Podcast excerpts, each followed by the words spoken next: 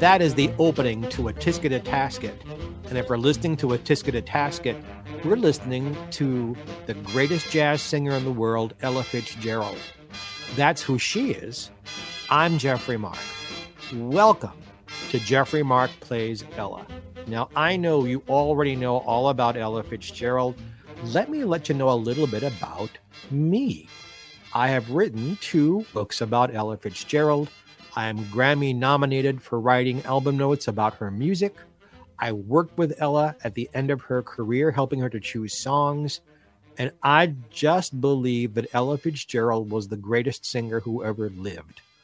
I have so much to share with you, so many thoughts to share with you. And each time we get together, I'll be playing music on a theme and talking about how the music was made, how it affected her career, maybe how her career affected us. This week, we're going to be talking about Ella Fitzgerald and Cole Porter, one of the greatest, greatest songwriters who ever lived. There isn't enough hyperbole out there to tell you how great Cole Porter was. But let me tell you why Cole Porter is important to the Ella Fitzgerald story. The first 20 years of Ella's recording career, from 1935 to 1955, Ella recorded both with the Chick Webb Orchestra, her own orchestra, and on her own as a vocalist for the Decca Record Company. And she did very well. Ella had hits. She became a well known singer of pop songs and jazz, well known enough to get the name the First Lady of Song. But as the years went by, Decca had troubles internally. They didn't always know what to do with the great talents they had, and they had Ella singing some very mediocre things.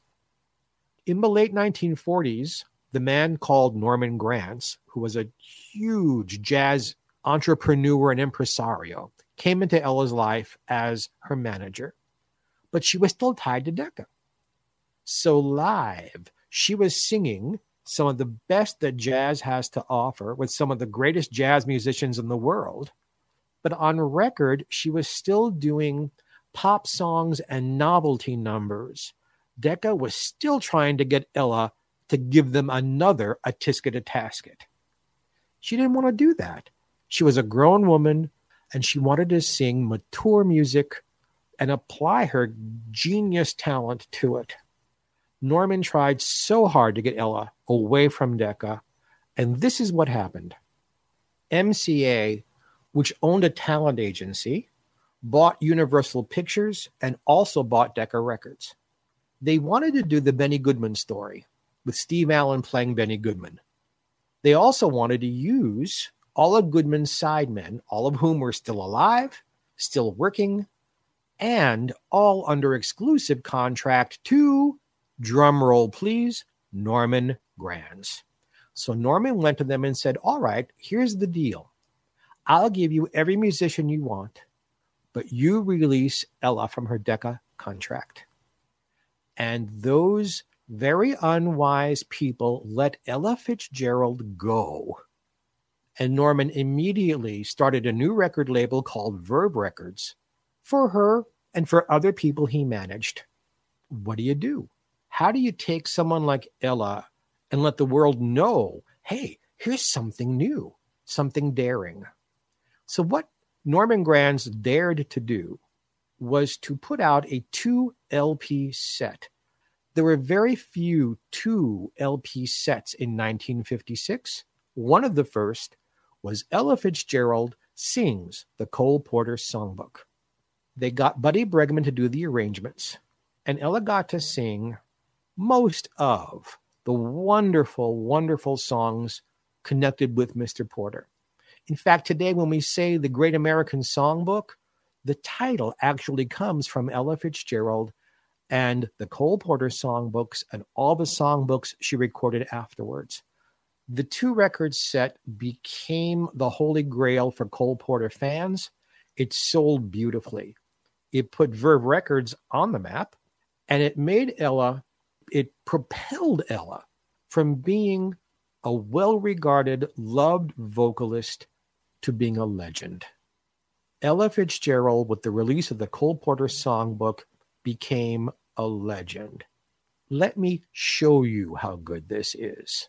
A Buddy Bregman arrangement of a swinging song, Too Darn Hot.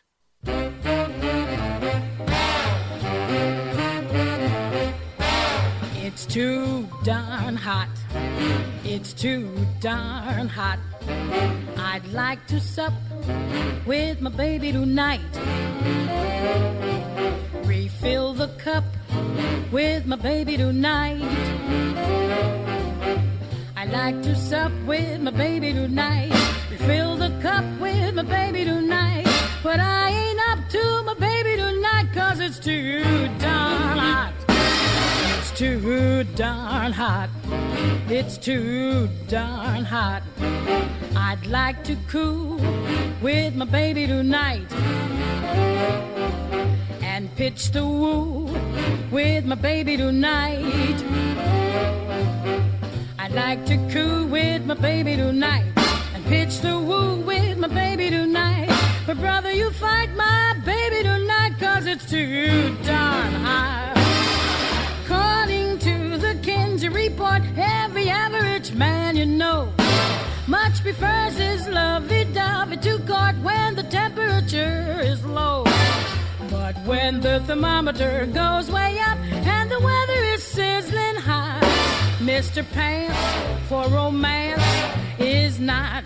Cause it's too, too, too darn hot.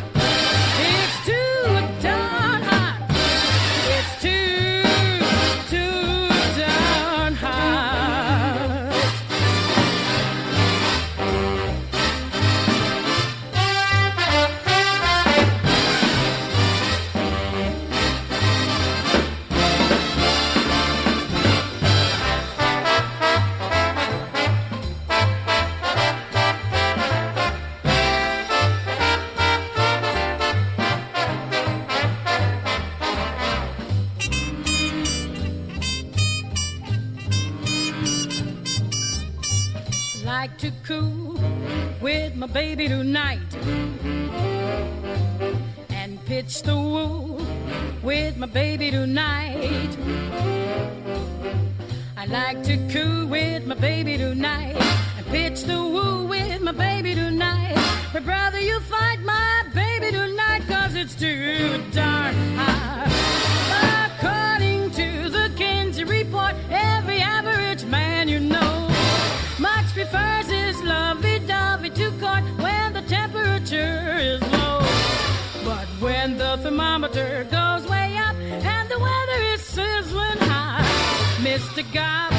for his squad, a Marine for his queen, a GI for his cutie pie is not.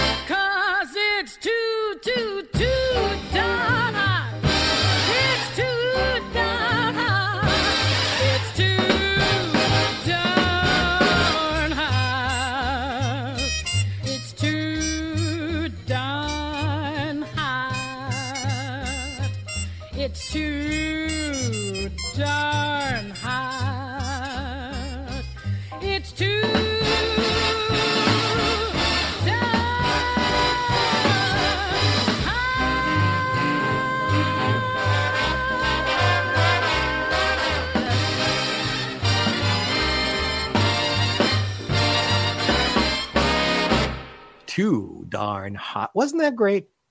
A swinging arrangement and Buddy Bregman. Probably that one cut is Buddy Bregman at his best. I must be honest with you and tell you that although this two record set of Cole Porter songs and Ella's vocals did make this huge difference in Ella's career, and I'm saying this full transparency, Buddy Bregman and I are friends. Ella did not love the arrangements she got to mm. sing with here.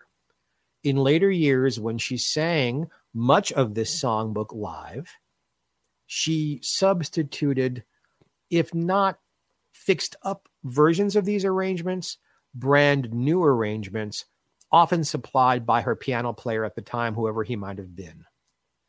Many years later, in the 1970s, Ella was at another threshold in her career.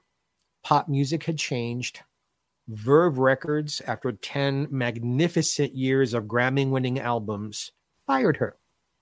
And Ella found herself, like many singers of her generation, kind of at sea as far as recording went. She did try to do cover versions of rock and roll things, pop things, Motown things, but she was having trouble recording jazz things. Norman Granz brought her into the studio with Nelson Riddle this time supplying the arrangements for Cole Porter things she hadn't sung and Cole Porter things she wanted to revisit. The album was released, Ella Loves Cole, on Atlantic Records. It was in release for about two weeks, and Norman pulled it out because of an estrangement between himself and Atlantic. Years went by. Norman started Pablo Records for Ella, and he had her get into the studio with Nelson, record two extra songs, and released the original album plus two. The album was called Dream Dancing. And I thought there's no better way to talk about Dream Dancing than to play Dream Dancing. You may not know this song. This is not one of Cole's biggest hits, but it is one of my personal favorites. Here, Ella Fitzgerald, Nelson Riddle, Dream Dancing.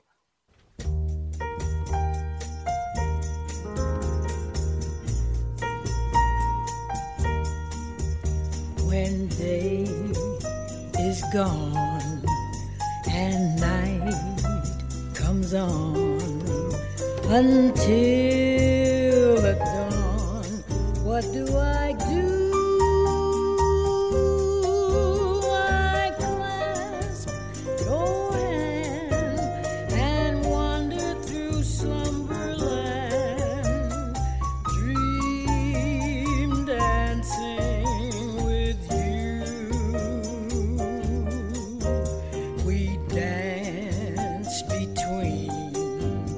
a sky serene and fields of green sparkling with dew. It's joy sublime whenever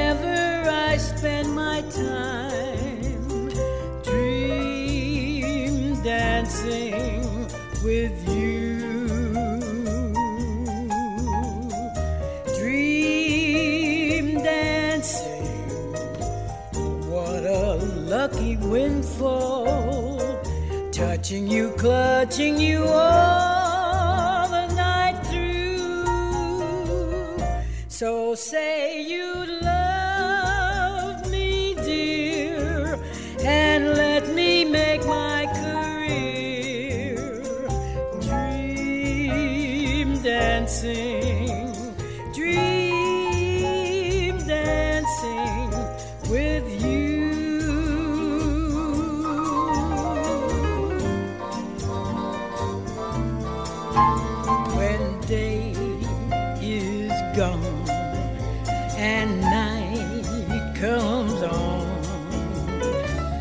until the dawn.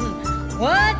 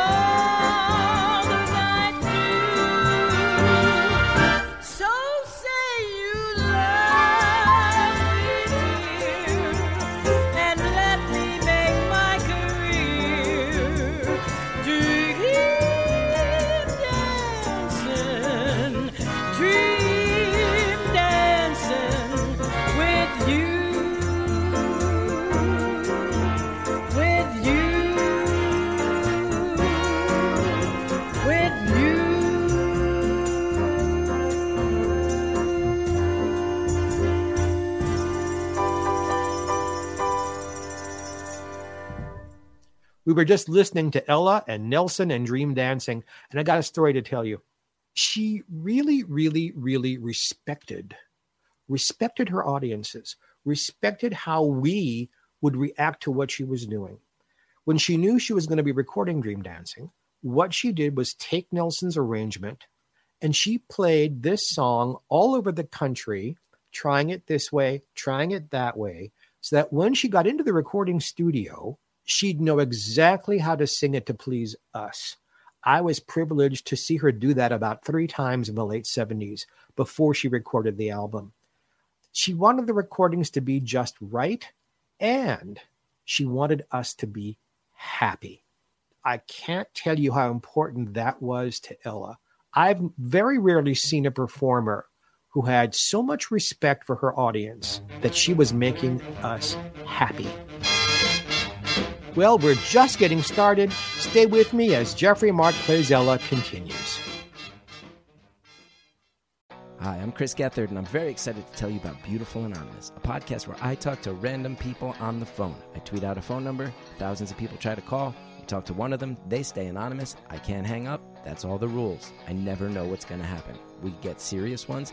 I've talked with meth dealers on their way to prison. I've talked to people who survived mass shootings. Crazy funny ones. I talk to a guy with a goose laugh, somebody who dresses up as a pirate on the weekends. I never know what's going to happen. It's a great show. Subscribe today, Beautiful Anonymous.